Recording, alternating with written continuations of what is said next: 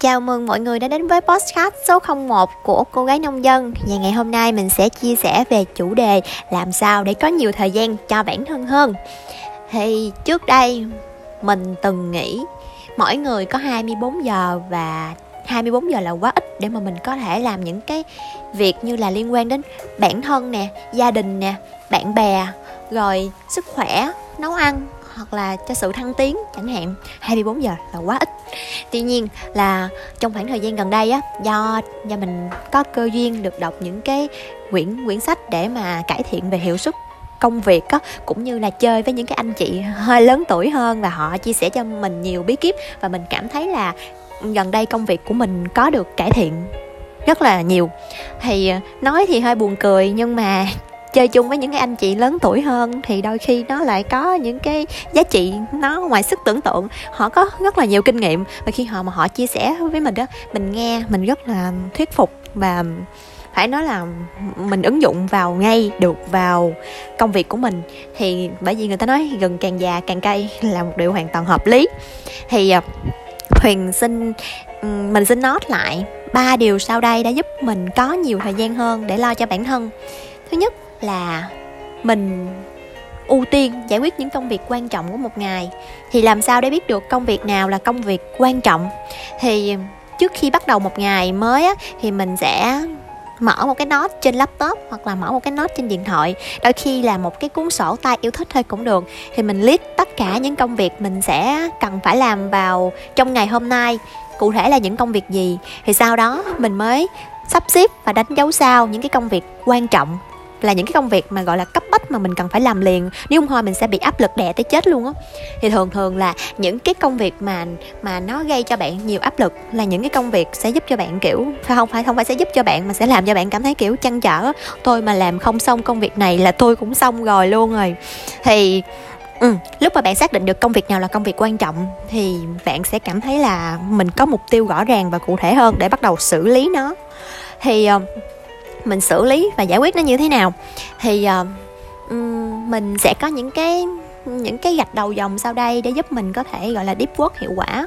Đó là mình sẽ mình là người thích nghe nhạc và những lúc nghe nhạc thì mình rất là thăng hoa và sảng khoái. Mình làm việc rất là năng lượng luôn á. Thì thường thường những cái thể loại nhạc của mình nghe nó đa dạng như là tính cách của mình nhé đôi khi mình nghe nhạc không lời đôi khi mình nghe nhạc có lời đôi khi mình nghe nhạc tiếng anh đôi khi mình nghe nhạc tiếng trung và đôi khi còn nghe luôn tiếng nhật nữa. Ờ, nhưng mà tiếng việt vẫn là the best. Rồi sau đó mình sẽ lựa chọn một cái không gian mà mình cảm thấy là nó mang đến cho mình nhiều năng lượng mình nhiều cảm hứng. Thì may mắn là công việc của mình đó mình làm truyền thông nên mình kiểu bị di động á. Ờ, ở văn phòng gọi là một trong những chỗ làm thôi. Tuy nhiên là mình có thể di chuyển và linh động đến những cái quán cà phê mà mình yêu thích miễn mà làm sao mà mình hoàn thành công việc của mình là được. Thì cái địa điểm mà mình thường hay đến đó là là the coffee house. Thì những cái lần mà mình mình đến uh, quán như vậy á, thì mình cảm thấy là mình làm việc rất là hiệu quả luôn. Thì uh, um, và trong cái lúc mà mình tập trung mà mình xử lý công việc của mình á, thì mình sẽ tắt cái noti của messenger hoặc là của zalo và của mail luôn. Thì mình nghĩ từ lâu, những cái cái công cụ đó nó đã đi vào cái công việc hàng ngày của mình này. Thì những cái tin nhắn đó và những cái mail đó thì không cần gấp thì mình có thể xử lý sao được.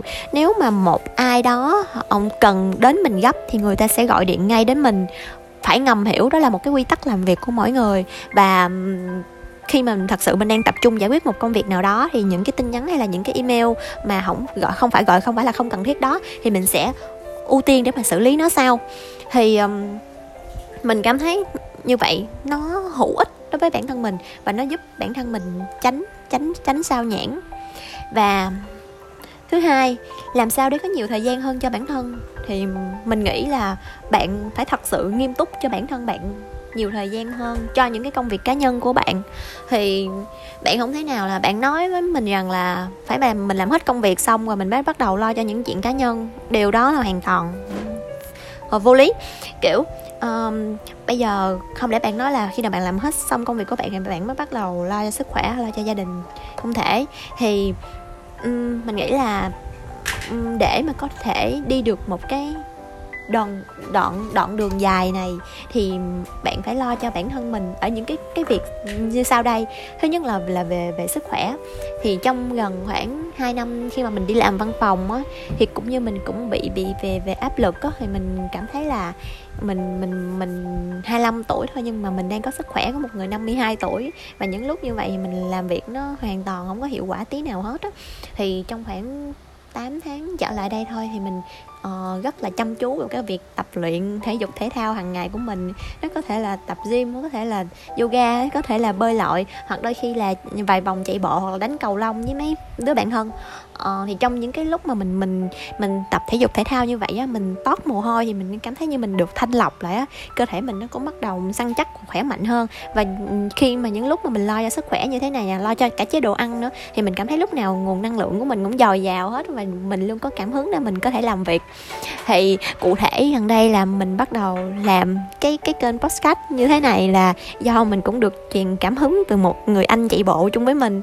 Đó, bạn thấy không? Khi mà mình mình bắt đầu mình lo, có những cái thời gian dành riêng cho bản thân mình thì mình sẽ có có nhiều ý tưởng hơn và mình có thể làm việc được một cách sáng tạo hơn thì ngoài về cái vấn đề sức khỏe và chế độ ăn uống thì mình còn đặc biệt rất lo cho cái đời sống tâm hồn của mình. Đời sống tâm hồn của mình là gì? Đời sống tâm hồn của mình nè đó là trồng cây đó là làm mấy cái món đồ ăn um, kiểu mới mới gì vậy á. Hoặc đôi khi là mình sẽ đi nghe nhạc nghe hòa tấu cũng có thể là mình sẽ uh, chơi board game hoặc là mình sẽ có những cuộc gặp gỡ với những người bạn mà hồi đó giờ mình chưa từng gặp chẳng hạn. Thì cuộc sống của tâm hồn của mình á, nó được làm giàu như vậy qua mỗi ngày mỗi ngày. Và mình luôn có những cái khoảng thời gian dành cho nó. Bạn nghĩ á, nhiều khi cứ lo cho bản thân mình không thì làm sao để có thời gian để mà cống hiến cho công việc?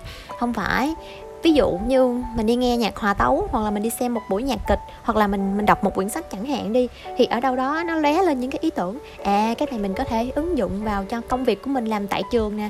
Mình có thể tổ chức những cái hoạt động hoặc là những cái chương trình như vậy dành cho học sinh. Thật ra là khi mà bạn có thời gian đúng nghĩa, gọi là là rảnh rỗi dành cho tâm hồn của bản thân mình á, thì thì bạn sẽ có được những cái ý tưởng nó nó bật dậy và những cái ý tưởng nó gần như là có tính ứng dụng cao và nó rất là độc đáo cho cái công việc của bạn.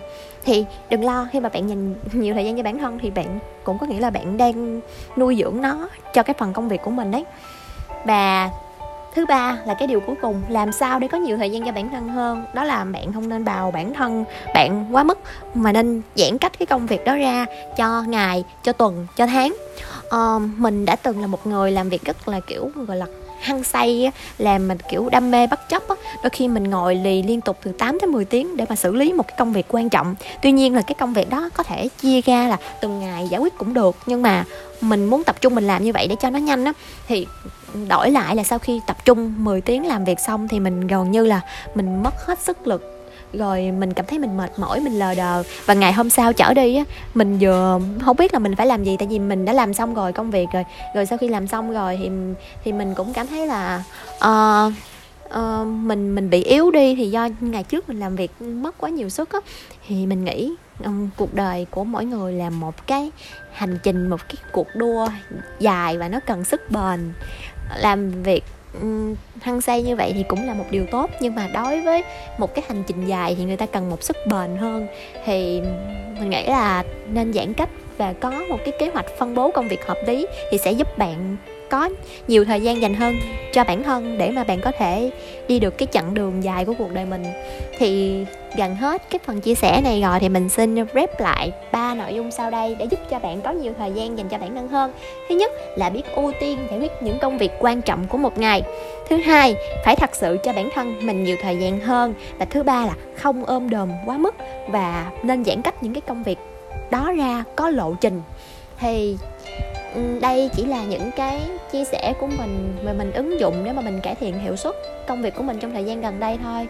Um, có thể nó sẽ phù hợp với một vài bạn có thể nó cũng sẽ không phù hợp. Thì à, huyền chỉ hy vọng là ở đâu đó những cái phần mà huyền chia sẻ sẽ có thể giúp bạn có một phần ứng dụng nào đó để cải thiện hiệu suất làm việc cũng như là khả năng học tập của các bạn. Hẹn gặp lại các bạn trong số podcast tiếp theo. Tạm biệt mọi người.